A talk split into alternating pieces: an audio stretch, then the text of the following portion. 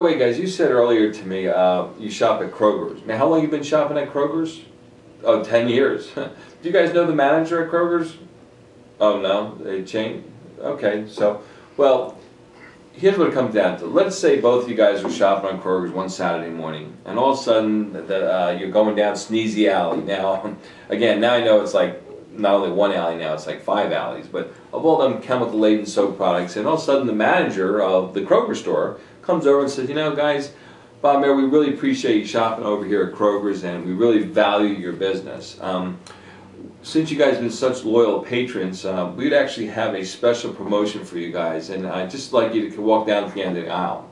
Well, you walk down to the end of the aisle, there it is, at the end of the aisle. They have this big red velvet little blanket over this item. So all of a sudden, the manager goes, Well, here, guys, he pulls it off, and there it is a brand new stainless steel AquaPro whole house bacteriostatic water conditioner sitting there.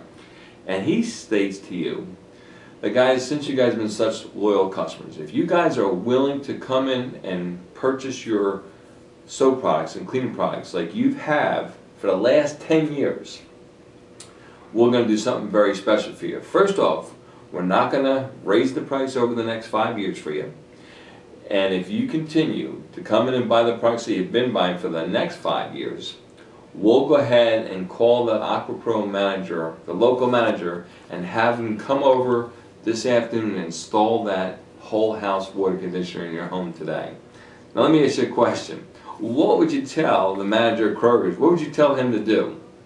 exactly. Go ahead and call the manager at AquaPro, right? Well, if it's a good enough choice for that, it's a good enough choice today. Wouldn't you agree?